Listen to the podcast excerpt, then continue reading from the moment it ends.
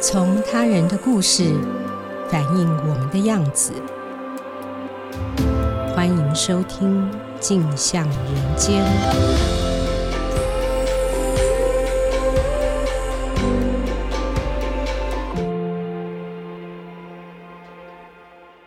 各位听众，大家好，欢迎收听由静好听与静周刊共同制作播出的节目《镜像人间》，我是节目主持人王景华。今天来到录音间的是静周刊人物组记者蒋怡婷。怡婷，请先和听众朋友打一声招呼。 Hello，大家好，我是怡婷。嗯，就在录音的这一天啊，我查了一下刚刚中央气象局的网站，呃，台东又发生了地震。不知道住在当地的朋友有没有感受到？我想住在台湾的我们，其实对地震都很熟悉，也很习惯了。不过你不管如何习惯，遇上规模比较大的地震，应该还是会很害怕、很慌哦。台湾百年来最大的地震是九二一，瑞士规模七点三。那如果换算成 USGS 的震举规模呢，就变成了七点六。前不久发生在土耳其和叙利亚边境的地震，规模是七点八，比九二一大得多哦。怡婷特别去了土耳其采访，那我们今天特别请她来分享采访所见所闻哦。首先，我想请教怡婷，你九二一的时候多大？ 你还有印象吗？我昨天算了一下，那时候大概八岁吧， 嗯，所以你有印象吗？没有。你已经没有印象了。 对，天哪！很多人经历过九二以后，对地震是有蛮强烈的恐惧感哦。嗯我不知道你自己有没有。然后接获这个采访命令，其实很快，呃，我东西收一收，几乎是马上就要出发去土耳其做采访。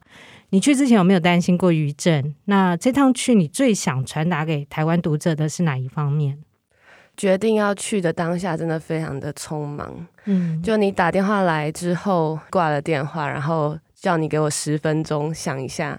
然后那时候我刚好是在书房跟我男朋友一起来工作，然后他就看了我一下，就说：“嗯，你应该很想去。”然后我就说：“对。”所以那时候其实就大概思考了一下该准备什么，其实没有那么多的心思去思考余震的事情。当然，嗯，在收行李的时候，还是会稍微想到啦，就会想说啊，余震会不会发生？因为在当下，其实余震还是不断的发生嘛。即使是我们回来之后的隔天，就是哈泰那个省，就重灾区那个省份，还是又发生了一次嗯规模六的余震。也是你去采访的地方。对，然后隔一天，他们又发生了一个五级的地震，所以其实嗯余震确实一直发生。不过在那当下真的太匆忙了，想的事情就只有想说到底能不能完成这个采访而已，因为嗯，一切都非常的不确定，嗯就连我到了当地要去哪里采访，因为这次的灾区非常的大，对，就是土耳其政府公布的灾区其实有十个省份，我连我要去哪一个省份都不知道，然后不知道那一天晚上我们要住哪，不知道有没有车，有没有翻译，到底要写什么，嗯嗯。但就只有收行李的时候会想到这些事，因为我们是隔天就要出发了嘛，所嗯以当下就想说要带睡袋啊，因为当地没有电力，然后也没有水，然后要带干粮等等的，所以其实没有心力想到那么多关于余震的事情。嗯所以以一切就在很多慌乱之中进行，靠了很多人的帮忙。其实真的去到现场之前，我并不是很确定我能够做什么题目，嗯嗯因为我就是在晚上的时候看了很多土耳其电视台的电视画面，对，当下就真的只有哇，这是什么地方那种感觉，因为那个灾情真的看起来太严重了，你不知道当下。他们的心情是什么？然后不知道到底灾情多么的严重，你进不进去去那些地方？所以实际上到了当地之后，其实是慢慢的透过很多的采访，然后嗯几乎是从上飞机那一刻就开始了采访的过程，因为你会知道说这一班要去土耳其的飞机，除了要转机去旅游的人，其实很多都是记者，哦，或是像我们坐在前方的有一个大哥，其实是慈济的义工，嗯嗯，所以你会知道说，这些人就是要去救灾的。然后，当我们落地到阿达纳机场的时候，其实我们是跟救难队一起进到那个机场。嗯，阿达那大概在哪个位置？阿达纳其实是在土耳其的比较偏东南部的地方，嗯嗯，对，就是其实它也是这一次的灾区省份。哦，当我们一到当地以后，就可以知道说，哦，这就是一个灾区了。因为当我们到那地方以后，你就会发现交通非常的混乱，我们可能从机场要出去都很困难，机场里面挤满了很多要去其他地方避难，或是去安置，然后是要去亲友家的灾民。嗯嗯，所以几乎采访就是从那一刻就就开始了。嗯，对，所以真正进入到当地，然后跟很多人采访之后，我发现其实他们都非常的善良，就是他们对我也很友好，很多人也很愿意跟我谈谈他们发生了什么事情。嗯，所以在你是用英文做采访吗？对几乎都是用英文采访，嗯嗯然后。有些时候是土耳其人的话，我们就会请翻译去帮忙进行翻译这样子。但多数可能一开始能够直接跟我对谈，都是可以有一点英文对答能力的人。嗯，对，所以经过了大概第二天之后，就更确定了采访的方向，就是我很希望可以把这些人他们身上很坚强的那一面传达给台湾的读者，嗯，就让他们看到说，诶，其实，在当下发生了这样子这么严重灾难的地区的人，他们其实还是抱着希望活下去。嗯，所以那是我在一开始进入到灾区之后就很想要做的一个方向。嗯嗯，你说到土耳其人坚强这一面哦，的确，我在你的报道里面看到一个很深刻的感触的东西是，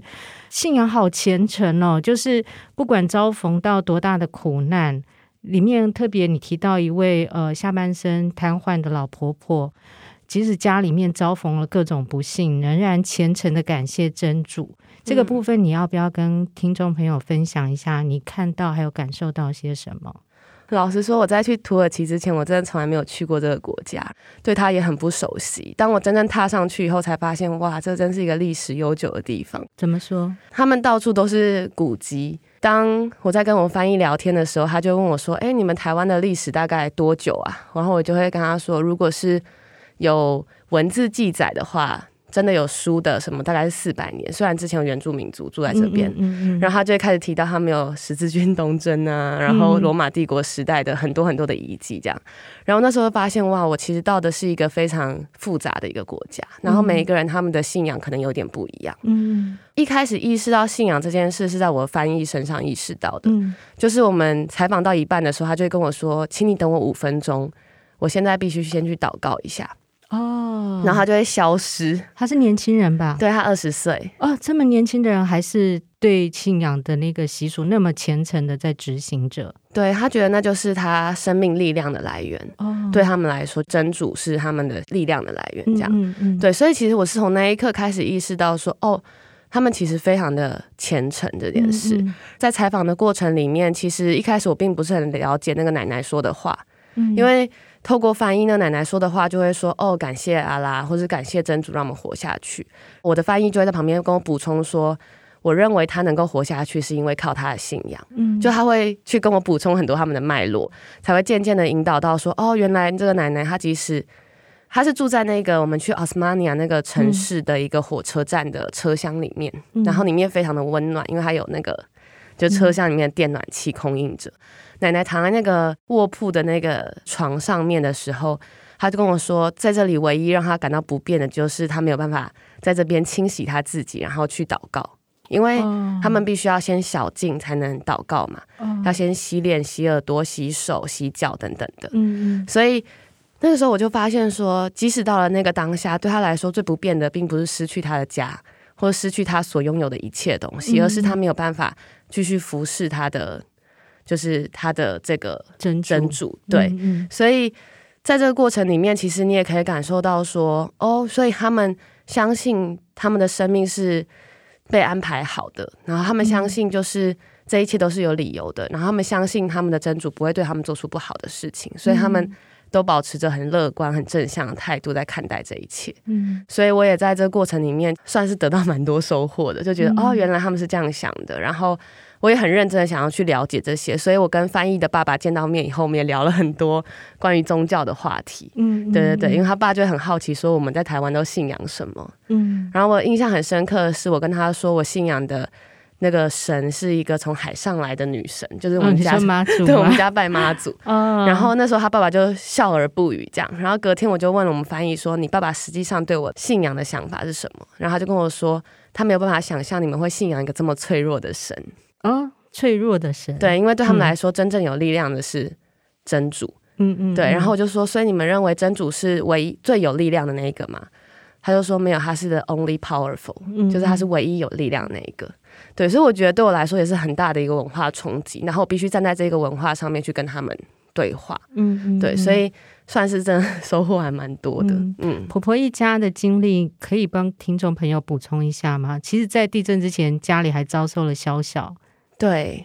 因为婆婆她其实是一个还蛮坚强的女性，嗯虽然坐在床上，然后看起来行动很不便，可是她从头到尾受访的时候，其实都一直蛮开心的。 一方面是因为她看到了。外地来的记者来采访他们，嗯然后他们其实也很少看到我们这种东亚面孔的人，嗯所以在看到我在车厢外面采访上面，家人就非常的好奇，就一直在那个玻璃那边看我。嗯，所以后来我的翻译就跟我说：“哎、他们那一家人刚刚一直看你，你要不要去跟他们打个招呼？”哦，所以我才去找他们。我觉得很有趣的是，就是他虽然经历了这些事情，可是他还一直保持着很正向的一个态度。然后那一天地震发生的时候是非常突然的，是在凌晨的时候，嗯因为他们家人都非常高壮，他先生就是背着他逃出了他们家这样子。然后他是在已经没有办法行动了，然后瘫痪的情况下到达了那个安置所。嗯她的家人其实一直都跟我说，她妈妈是一个很坚强的女性。她说：“哦，像她女儿也有接受我们采访嘛，对，对她女儿家也是刚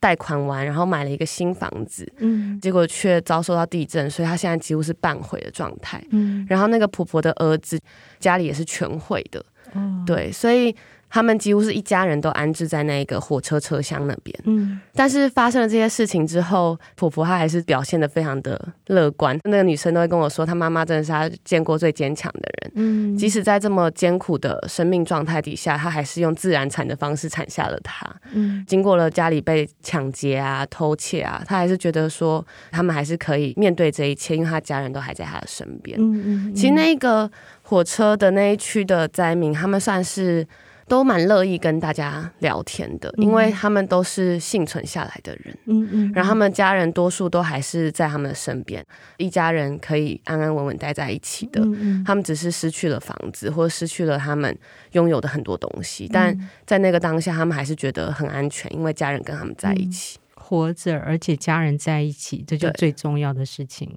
对，嗯嗯，除了土耳其的状况啊，其实这个地震呢，受波及的很重要的一个区域是叙利亚的西北部。但是由于叙利亚内战还有国际制裁的缘故，其实媒体相关的报道并没有那么多。但是怡婷这次蛮难得的，她在当地的采访，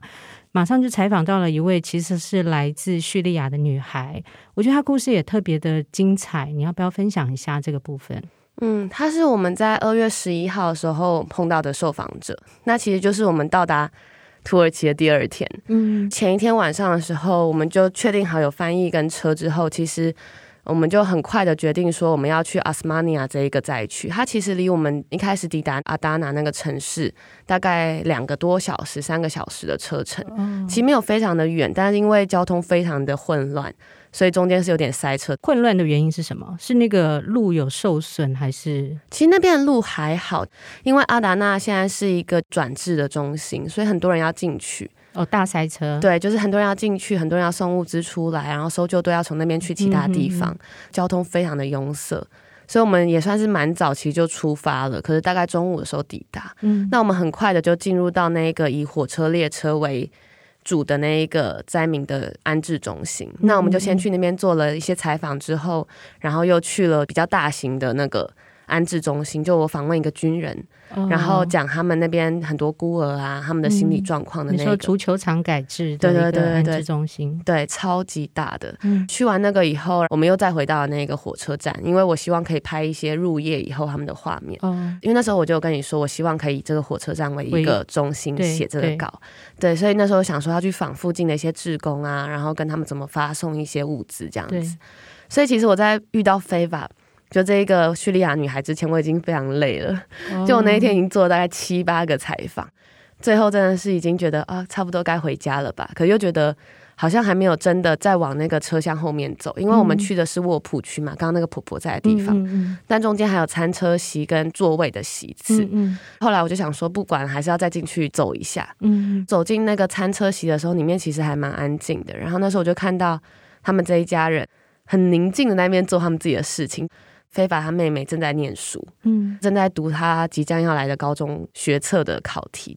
然后我就看着他们一家，想说天哪，竟然有人在这个当下还有办法可以读书诶、嗯我就非常的震惊，然后看着他们，然后一开始我就没有打算打扰他，因为他们看起来很专注在做自己的事情，嗯因为我们就是太显眼了，嗯所以后来爸爸就跟我说：“哦，我女儿她可以讲四个国家的语言哦，你可以跟她哇聊天。四个国家的语”对，言，然后我就很震惊这样。可是嗯那个非法就是那个女生，她一开始其实是很害羞，不敢跟我讲，嗯因为她就跟我说她真的没有用过英文跟外国人聊天过，嗯，然后她很怕英文讲的很烂这样。然后我就说没有没有，没有你英文讲的很好，你可以跟我分享一下。然后那时候我才知道说，她会的那个四个国家语言，第一个就是土耳其语，哦，然后第二个就是叙利亚语嘛，对然后再来就是英文跟德语，然后就知道说哦，原来他是叙利亚来的人这样子。嗯怎么对，来的？他其实是在八岁的时候跟他的家人在经过了战乱之后，搭上了最后一班来土耳其的飞机抵达这里。我印象很深刻的是，就是我问他说他以前住在什么地方，然后他就跟我说他以前住在荷姆斯那一个城市嘛。嗯我后来查了一下，发现那是叙利亚的第三大城。嗯其实已经离土耳其非常的接近了，就是土耳其跟叙利亚边界嘛。然后他用的时态都是用过去式，就是嗯他就说、那里曾经是一个大城市，那里曾经怎么？么样。哦嗯，嗯所以那时候我就感受到说，哦，那那里可能现在已经不是一个大城市了，嗯因为他经过了战火。不过他就说他其实对那边印象没有很深刻，因为后来他在年纪很小的时候就来到土耳其安嗯顿下来。其实可以感觉到他们一家人的经济状况应该还不错，嗯在这边也有了居住下来，然后拿到了居留证，然后他们也有了房子，在四年前好不容易就取得了居留证了嘛，嗯算是在这边已经有一个还蛮安稳的生活了。嗯，新的生活，对，对，然后他就跟我说，他其实是在上高中的时候学了英文跟德文，嗯然后我觉得真的 真的非常厉害，因为这两个都是蛮困难学习的，嗯而且他甚至也是从零开始学了土耳其文，哦对，对，然后在这个地方好不容易可以开始跟大家沟通，然后对渐渐融入这个社会，但一切对他来说还是非常的困难，因为我跟他有留了那个 WhatsApp 对，的号码，然后其实那是他妈妈的手机啦，但是他就会用他妈妈手机回我。隔天的时候，我就在传信息问他，因为我就还是想要跟他聊更多内容，因为那时候其实我们聊的就比较有限。嗯嗯后来他就跟我说，其实到了土耳其以后，一切还是非常的困难，就是要融入这个社会，然后要在这边活下去，要跟大家打成一片啊，要学习所有新的东西，还是非常的困难。嗯，但是我印象很深刻的是，当我在那个餐车里面遇到他的时候，他们其实都还是非常的乐观、很开朗的跟我对谈着。嗯他跟我说，他很想要当一名医生。嗯因为他觉得他自己非常的没用，他觉得经历了叙利亚的战火，他没有办法帮助任何人，然后经历了这一次地震，他看到很多人，甚至连他的邻居都在那个地震中死亡了嘛，哦对，就是他们倒塌的楼下，其实那个房子隔壁的邻居有六个人，只出来四个人。嗯然后他跟我说，他跟他妹妹在那个当下真的是忍不住就看着那个他们家就大哭了。嗯其实很难想象，因为那是一个他们很难得才安顿下来的家。嗯他妈妈甚至在地震的时候还冲回去拿了他们家的钥匙，就为了可能有一天还可以再回去那个家里面。嗯，所以即使在这么多困难的状况底下，他还是很想要当一个可以帮助别人的人。他觉得自己想要成为一个很有用的人。嗯在报道刊登之后，我还是把那个报道都寄给他。哦对，，然后。因为他妹妹其实也想当一个医生，哦还有心理医生、社工还什么的，他妹妹嗯的梦想就是更多，所以我就还是有希望他们真的可以达成他们的梦想这样。嗯然后他们还蛮开心的，因为他就有看了报道，到了台湾以后我们还是有联络这样，因为我有传一些我们侧拍的照片给他，嗯嗯嗯，然后我还拍了台北市的照片给他，我说哦，这个就是我住的城市这样，然后他就很开心，他就说很谢谢我都还记得他这样子。嗯嗯回来台湾之后，其实很多人看到我都会说：“哎、你看起来好像没有很有创伤或者什么的。嗯就我想了一下以后，就觉得应该是因为我碰到的人，他们其实都是非常坚强的人。嗯就即使那个画面都很可怕，就是当下真的要花很多时间去消化。可是回想起来，你都觉得你碰到了一些真的是非常坚强，然后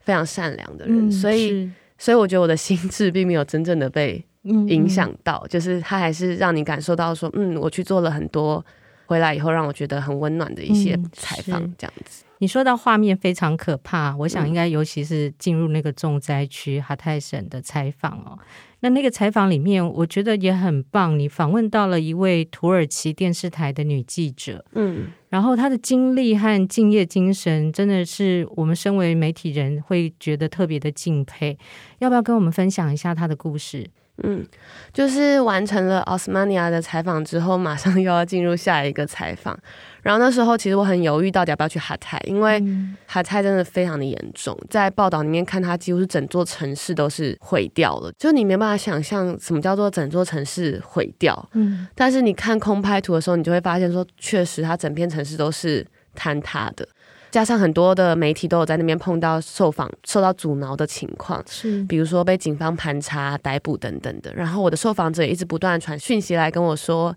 这里真的很危险，呃，有叙利亚帮派会在这边抢夺物资啊，然后有监狱暴动，然后这边都是没有水也没有电的，然后你们的车来最好都要加满油，不然你们根本就开不出去，哦，路上都还是很多尸体的味道这样子。嗯，因为土耳其当地确实对媒体开始有了很多的限制。嗯我在土耳其当地的时候，其实打不开很多网站的连接，嗯我都要传给我男朋友，跟他说：“你帮我把他文章复制下来，贴给我嗯，看。哦比如说像德国之声写土耳其那边的很多非土耳其裔的灾民，他们遭受到一些歧视啊、攻击，被指称为掠夺者的那个文章，哦，我在土耳其就完全打不开。嗯嗯，对，所所以以也是有言言论管制的这个部分。对，他们甚至有一度还封了 Twitter 嘛。哦，对那时候我就非常犹豫要不要去，但是我觉得这也是蛮巧合的啦，因为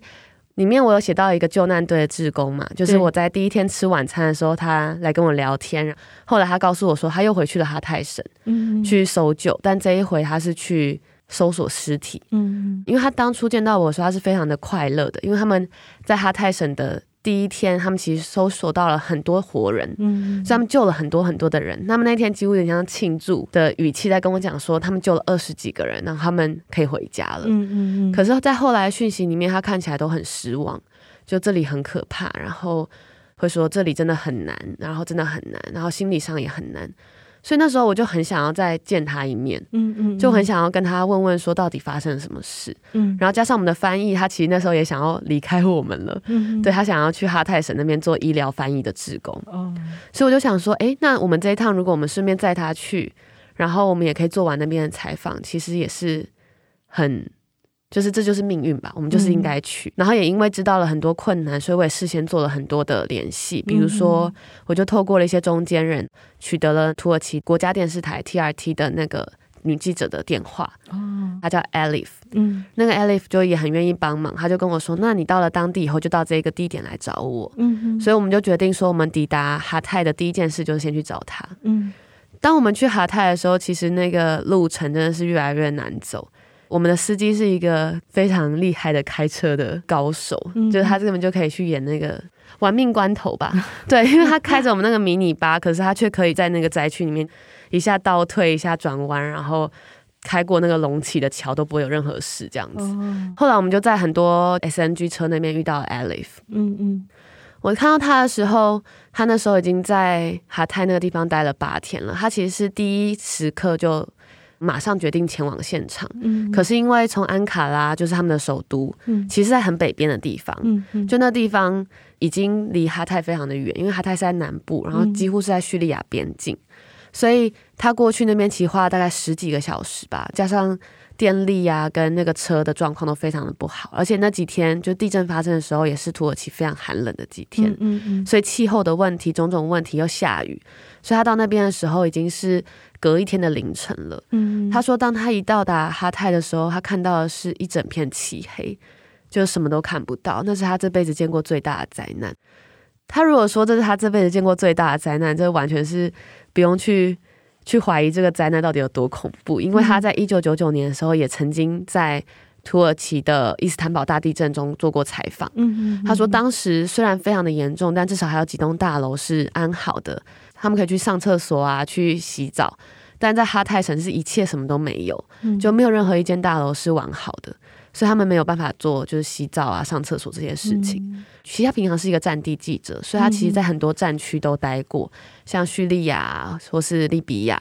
等等的地方。嗯嗯伊拉克等等的。当他跟我讲这件事的时候，我真的超惊讶，因为我原本以为来的只是一个普通的电视台记者，结果嗯没想到在我眼前的是像玛丽科尔文那样的角色。一对千次晚安，对，我就觉得天哪，竟然是这样的人。嗯，他就是连在海山垮台的时候都在现场的。嗯他，说，如果他早一点出生的话，他也会在越战的现场。嗯然后他那时候就跟我说，他会去的地方其实基本上都是人们离开的地方，但他还是会不断的前往那里。嗯，他那时候跟我讲的时候，我真的超级震撼的，因为那句话跟张前清讲的话几乎是一模一样的。嗯对，然后他就向我解释了这八天来他们在那边做的事情。他们的采访团队其实几乎有六十个人，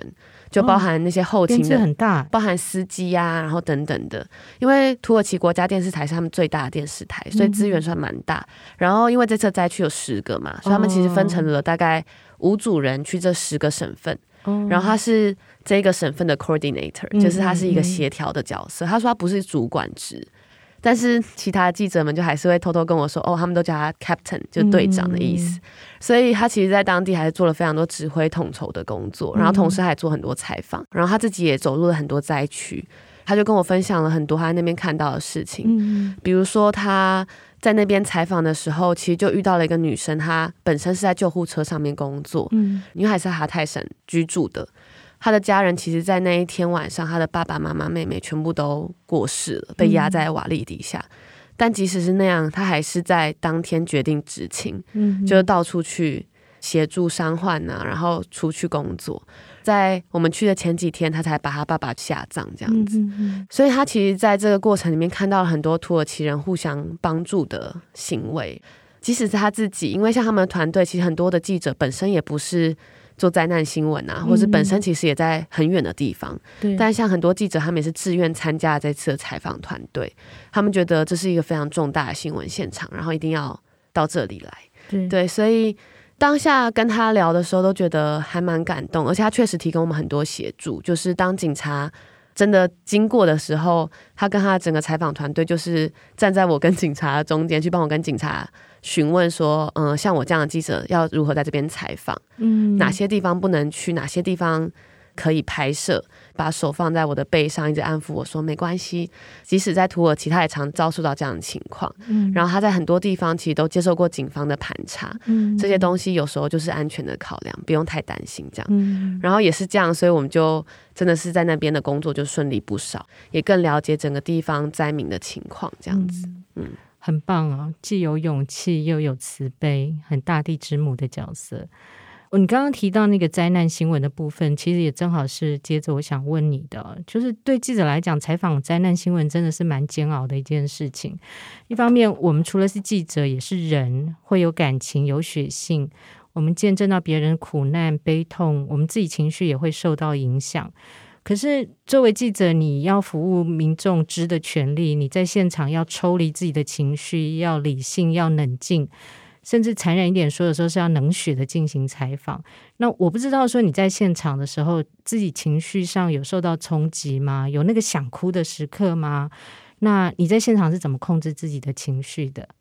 其实就是到哈泰以后，我的一直都非常非常的紧绷，像我身上随时都有挂着哨子跟手电筒啊，跟一些防身的东西。一方面是因为这边的治安其实没有那么好，哦然后灾民非常的愤怒，因为他们可能对于救灾的应变有一些不开心、不满意，然后他们正在失去他们的家人。嗯嗯嗯，然后同时间就是也确实可能有人在趁火打劫这样子，同时也要面对说我可能会被军人跟警方拦下来，因为他们都是荷枪实弹的。嗯，你所说以那时候管控已经非常严厉了。所以我走在里面的时候，一直都是非常非常紧绷的状态。我记得，因为我就是要去找那个我之前遇到的搜救队员嘛，所以后来终于在那一片倒塌的大楼附近看到了他的队员。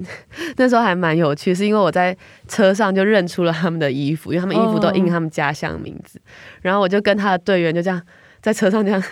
错身而过的时候，我就很用力的跟他挥手，然后他就发现是我，然后我们也发现是他，我们就下去这样。最难过的一刻其实是在我们下车地方跟那个队员进行采访，对因为，我很想知道这几天他到底发生了什么事。在采访的过程里面，附近其实非常非常的吵，就是很多那种钻地声，因为那时候矿工的团队已经进到了现场，开始去搜寻尸体了。嗯，尸体真的太多了，多到根本挖不完。就算挖到了这些尸体，他们也没有地方埋葬他们，所以附近也都在挖坟场啊、墓园之类的。整个那个灾区就是弥漫着很多烟尘，很多轰隆轰隆轰隆，然后很多那种尖锐刺耳的声音。嗯然后车，子经过的声音，军队啊、警察、搜救队的人、灾民，非常嘈杂的地方。嗯可是我们在访谈过程中，我就发现附近越来越安静，就一瞬间突然都没有声音了。然后我就问我们的受访者说：“现在是发生了什么事？”嗯然后他就跟我说：“嘘，你要跟我过来一下。”然后我们就走到了那个大楼前面，然后他就跟我说：“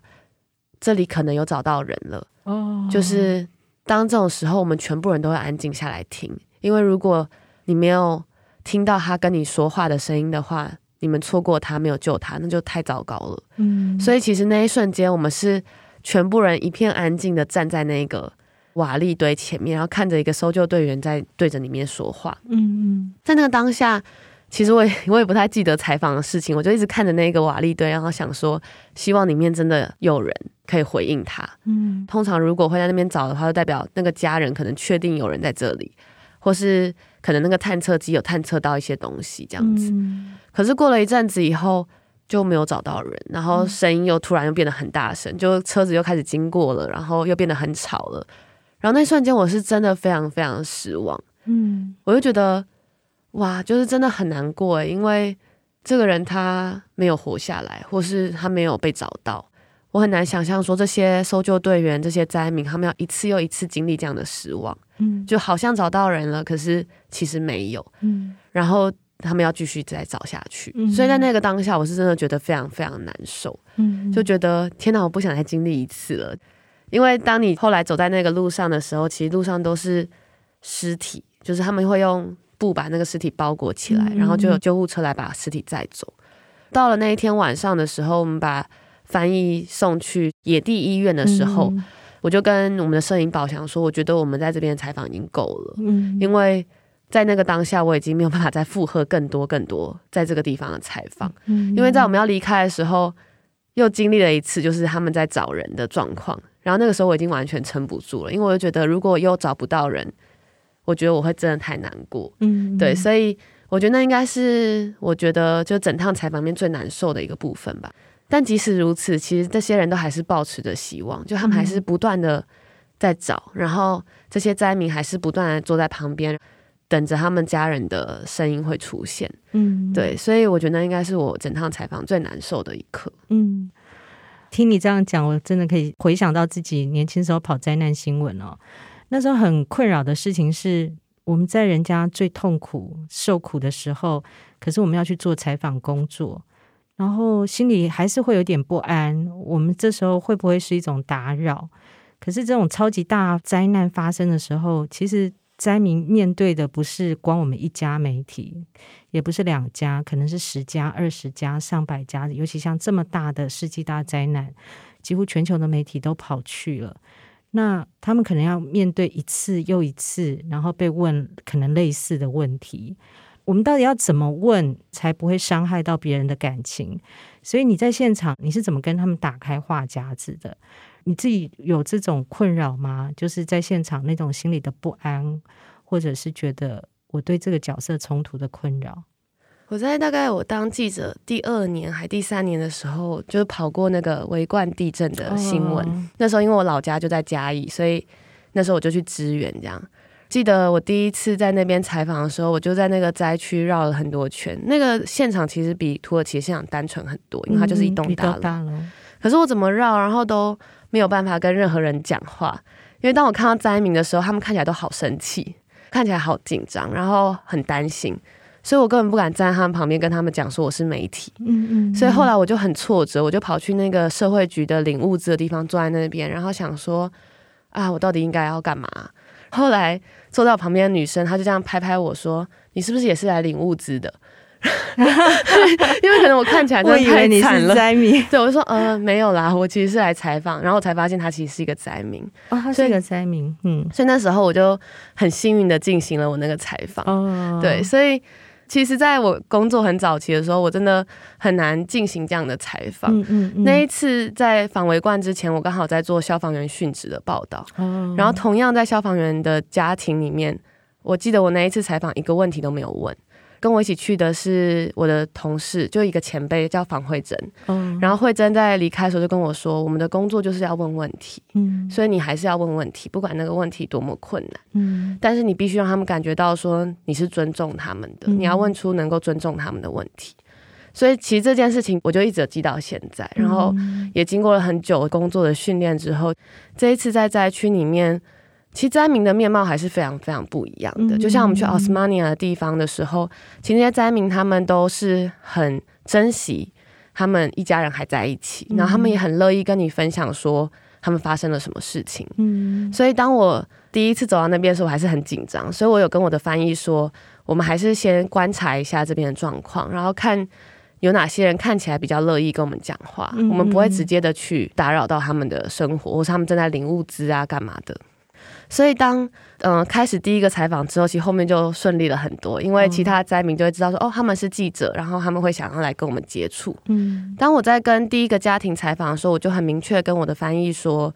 你必须很完整的告诉他我们是谁，我们为什么来。嗯我就会跟他说，我们是来自台湾的记者，然后。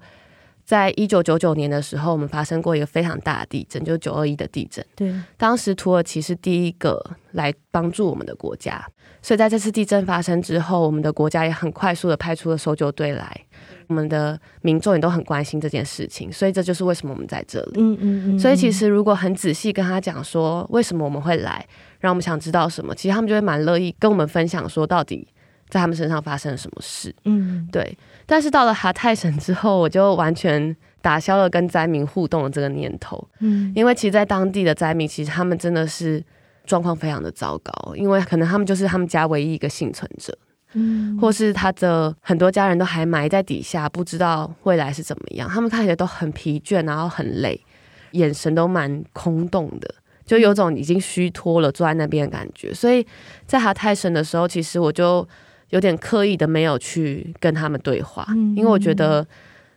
嗯，那样打扰他们是不对的。嗯对，因为为我不想要造成你可能跟他们对话，结果让警方去找他们麻烦的困扰。嗯因为确实实，你如果去问他们很多反政府的事情，他们会不会谈到很激动了，然后结果警方来哦关切？所以在嗯那个时候，我就没有跟他们有更多的互动。嗯对，所以我觉得很多时候就是要仰赖当时现场的很多的判断吧。嗯嗯，但确实，就像最开始的时候，前辈跟我说的，就是我们在当地就是要很勇敢的问出问题。嗯但是要很尊重他们的问问题，因为像我的翻译会跟我说，不要问他们的收入啊， 不要问女生的年纪啊等等嗯的。但我还是跟他解释说，可是我们报道需要一些细节，那嗯还是可以跟他们说，你愿不愿意接受采访，然后你愿不愿意讲。如果你不愿意讲的话，那也没有关系，嗯就是你的年龄、你的收入、你的职业等等的。嗯对，所以我觉得那还是一个，就是你对另外一个人很尊重的